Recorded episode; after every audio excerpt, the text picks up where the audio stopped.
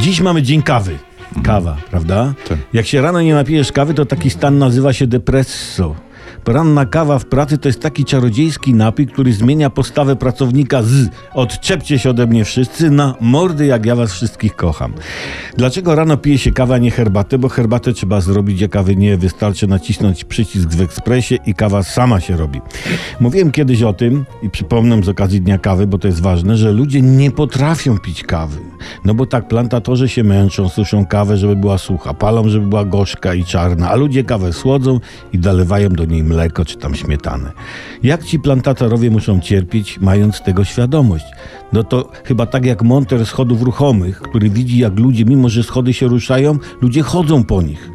Kawa to nie jakieś tam cukry, srukry, mleko, sreko czy śmietanka, sraranka, nie?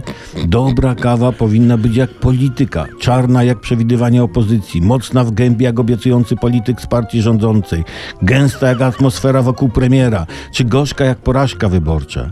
Pijmy poważne kawy, a nie jakieś tam mieszanki kawy z czymś typu kawa z mlekiem. Taka kawa to łaciato, no.